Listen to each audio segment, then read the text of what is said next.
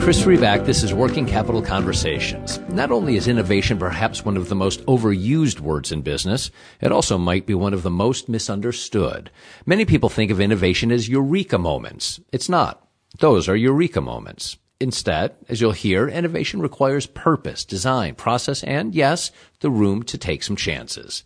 Lee Clark Sellers is the innovation officer at Ply Gem Industries. Sellers is systematically integrating innovation into all areas of the company. And if you don't think you can find innovation in the exterior building products industry, well, that may be yet another misunderstanding. Here's my conversation with Lee Clark Sellers.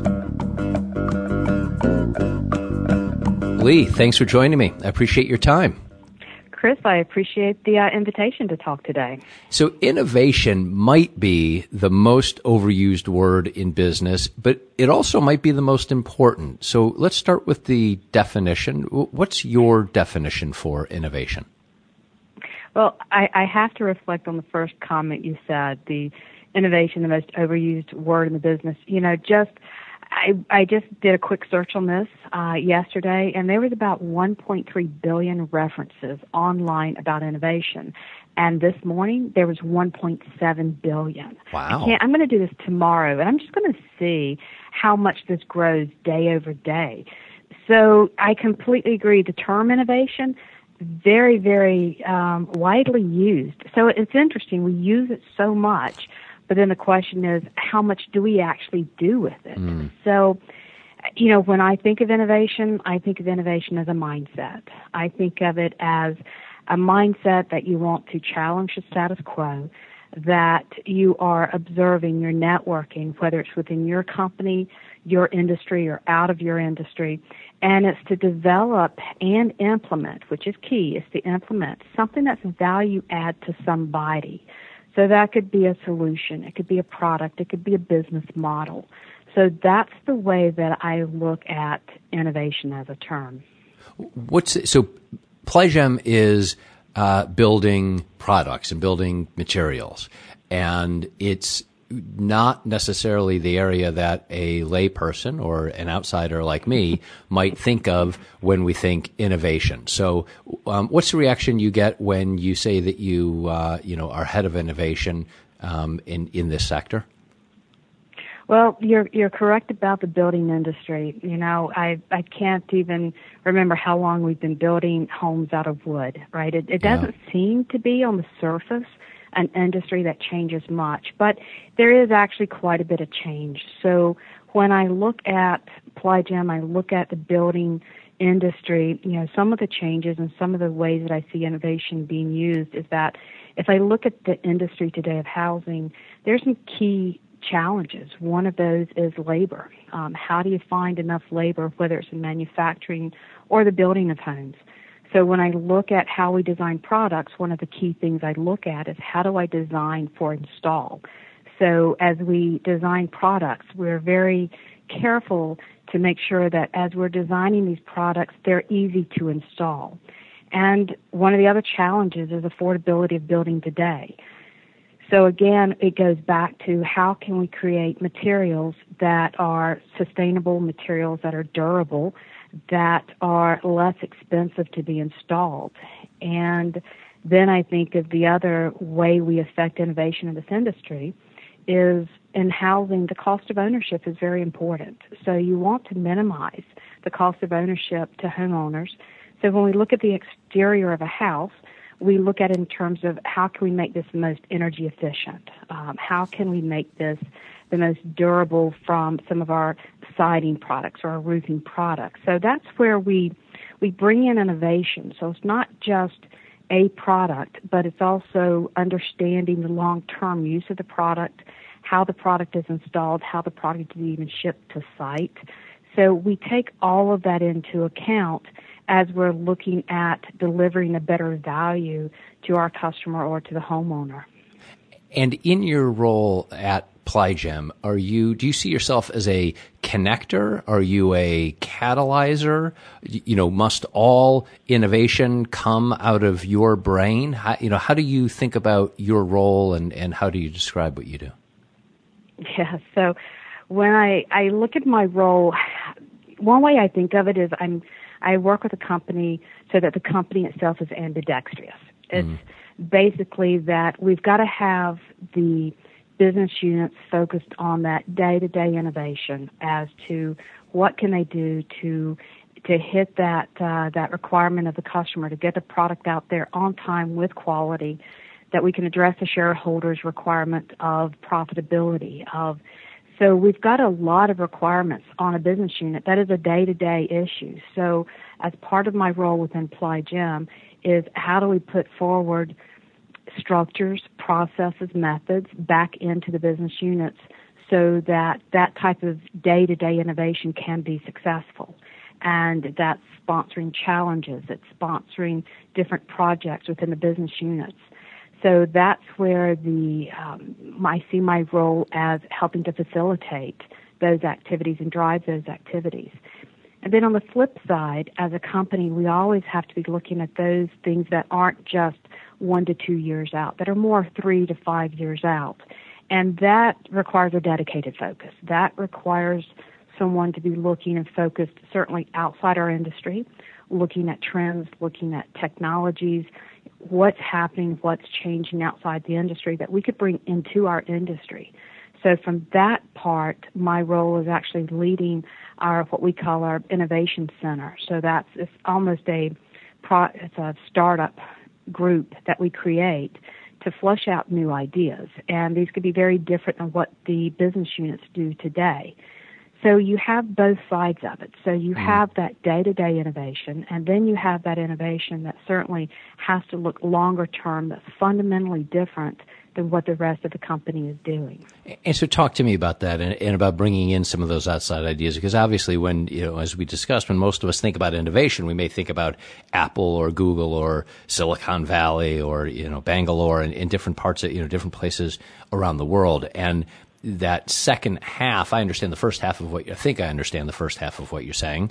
That you know, part of your role is to integrate everyday, help integrate or help you know advance everyday innovation in the you know standard operating procedures of your business units. Uh, understood. That's that's key. Um, at the same time, you just described you're bringing in and, and figuring out ways to integrate um, ideas and insights from outside of the sector and bringing them into um, Ply Gem and in, into your industry. G- give me an example of uh, one or two of those.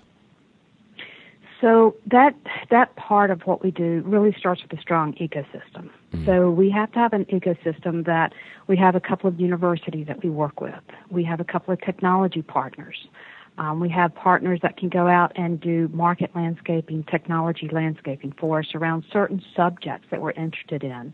And then we have our vendors we work with and our customers. So they all create a strong ecosystem that we pull from. And then one of the the areas that I have within the team is that they usually have come from outside industries. So they are pulling in their experience and their backgrounds into the discussion as well.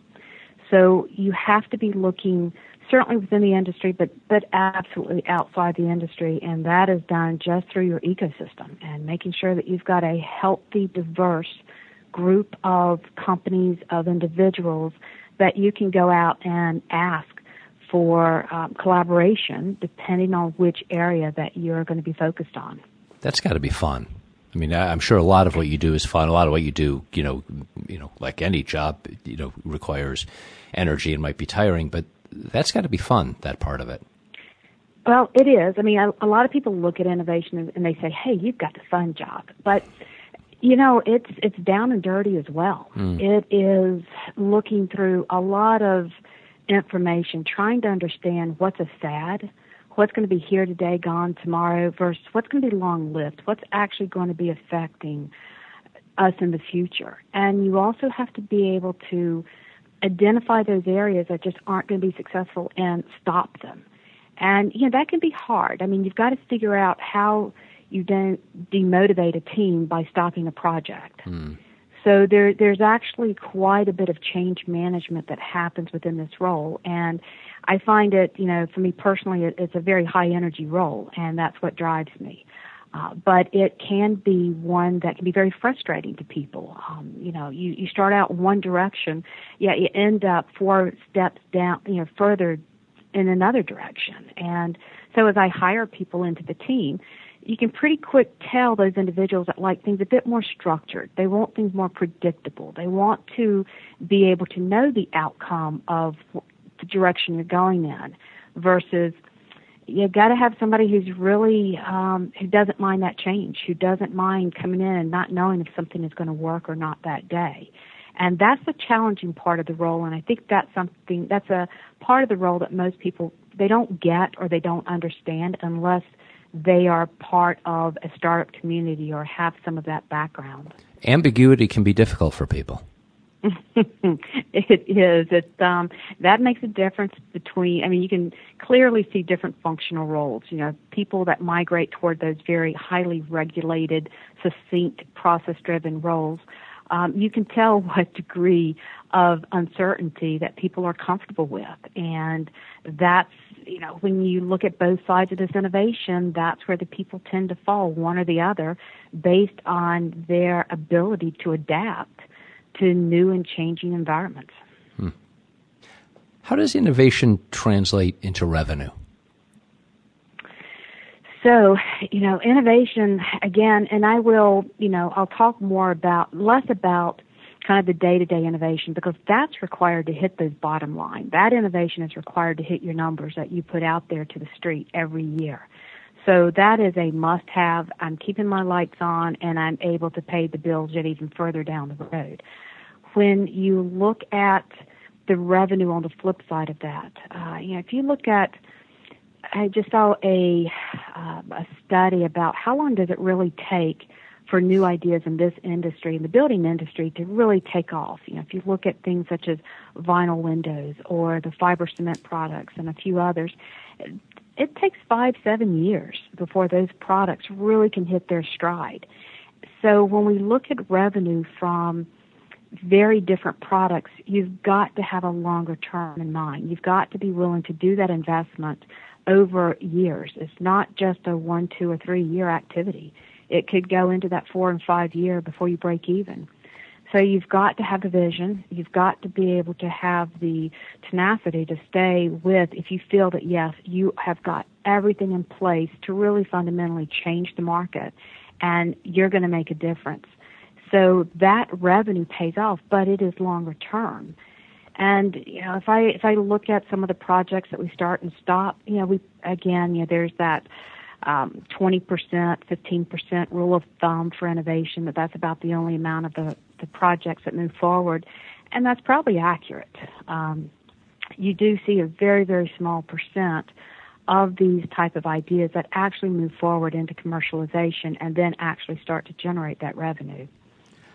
I've also seen where you talk about democratizing innovation. What do you mean by that? So democratizing innovation, that's where I get where I use that term to say that innovation is everyone's job. So I look at that as giving our employees a voice.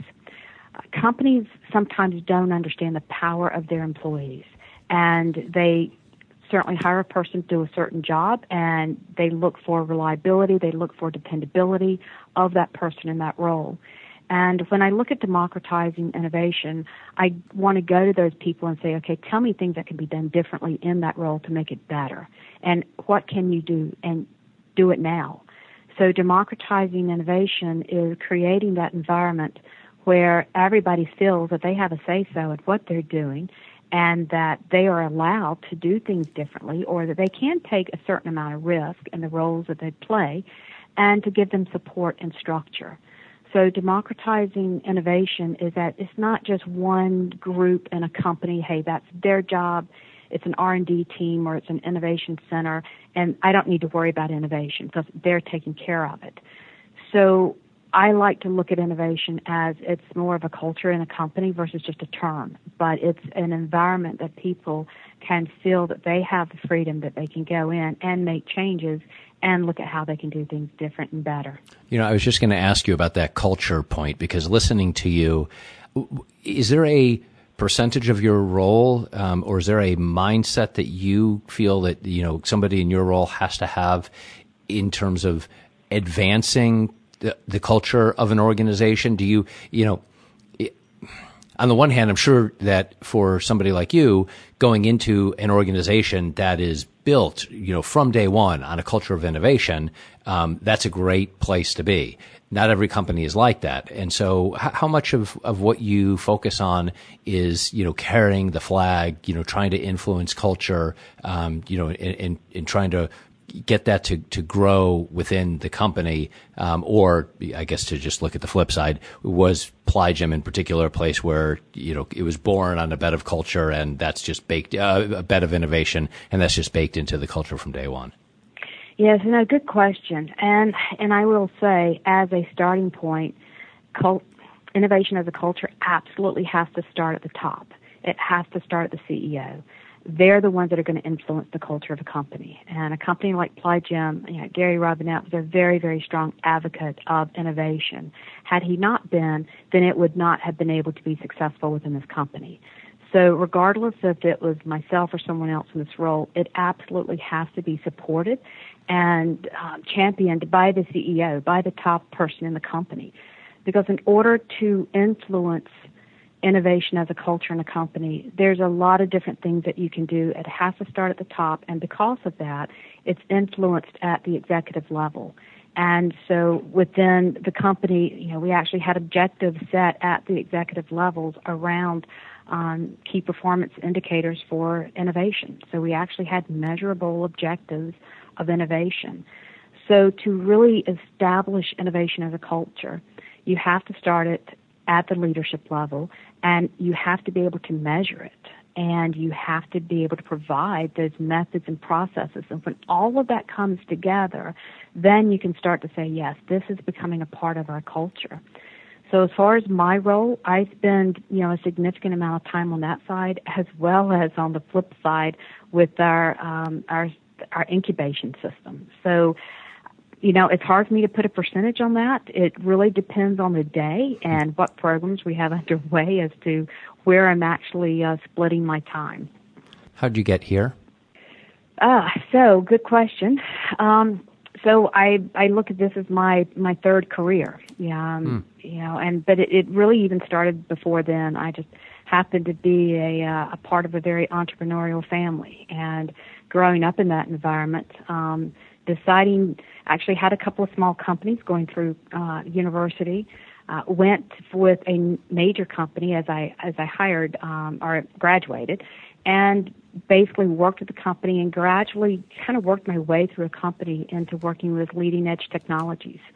So working within the chief technology office, looking at how to apply technologies in very very different um, industries, um, to working at a university and then with Ply Gem. So I think the life experiences kind of bring you to this point, you know, for anybody in their current role. So it's it's just been a series of both professional and personal experiences that um, that's kind of brought me here as well. And if I were to look at a product manual, let's say, are there any products or things that I should look at right now? I'll ask you about the future in a moment um, that I, that I should look at right now, where you would say, um, "Hey, Riback, right there. That's what when I you know when I'm talking about innovation at Ply Gem, this is what I'm talking about." So you're talking about like current product that we have out on the yeah, field yes, today? yeah, yeah. Yeah, so if you take a look at some of our products that we have from a window technology perspective, um, some of the sound dampening technology that's going into the windows, to being able to use very dark colors on certain substrates that hadn't been possible before. And you can actually see that in some of our siding products as well. So as we, we look at that, but it's, it's also business models. Um, there are some different business models that are coming to play that we are, are doing in Canada as an example. Um, we've got a, a couple of things I can't share a lot about at this point, but uh, there are certainly some very interesting things in the works that uh, that we're talking with some other companies as well on. Uh, come on, you don't you want to break news right here, right now? I don't think that we would probably have to edit it out later, so I'll just go ahead and save you that uh, that work. okay. So, but then to the extent that you can talk about it, and maybe it's a trend, you know, looking forward and, and what's next and what in three to five years would you say to me, hey, Chris, you know, the, the an area that, uh, you know, I, I, really wasn't able to talk about the specifics, but, but this is an area that I meant. Is it, is it energy? Is it because that's that's obviously such a and you mentioned that earlier in the conversation and that's obviously such a key part of um, really every industry. Um, is it materials? What are the what are the areas where, where, do you see the the you know the innovation growth that excites you or or is that even too specific and you'll be uh, t- giving away state secrets No, but I, I'll talk about trends. Right? Yeah, please. Um, so, you know, one of the key trends that I see that's ever growing is the connected home. So the smart home, you get into smart cities, you get into smart transportation, it all gets connected. Um, I think you'll see future trends that are coming out with 5G technologies that will allow more interconnectedness between devices. Mm. It'll allow them to be a little bit simpler, um, a lot more voice over cell phones. Everybody uses cell phones for everything. But I think you'll see voice, you'll see more augmented reality that comes into play, and you're going to see intelligence. So it's not, so when it says smart because it's connected, but it's also intelligence. Mm. Um, being able to have the envelope of your home inform the interior of the home what it should be doing or to recognize certain things. Um, hey, by the way, I've got a leak up here. Can somebody come check it out? You know, how do you build that intelligence into the exterior envelope of the home? And certainly the energy efficiency. I think that we're going to see advances in certain power technologies that will enable less wiring in a home that will enlay, that will simplify the home construction as well. So there's very interesting activities with power uh, and then from a material science perspective, you know, certainly the focus on healthier materials, on those materials that can adapt to the situation, that can adapt to the environment. Um, you know, it's just recently looking at tennis shoes that you basically put your foot on material and that material will actually form around your foot and create a shoe. So how do you have wow. smart materials? So we, you know, we're looking at materials now that have nanotubes embedded in them. Um, so I think you're going to see quite an interesting variety of activities that are going to come out, uh, trends that are that are proving to be true trends. They're not just fads. So everything from, as you said, thermal efficiency and how do we continue to push that envelope to just more intelligent buildings, connected buildings, as well as smart materials. Lee, thank you. Thank you for your time and uh, uh, and your insights. It's been my pleasure. I uh, I appreciate the invite today, Chris.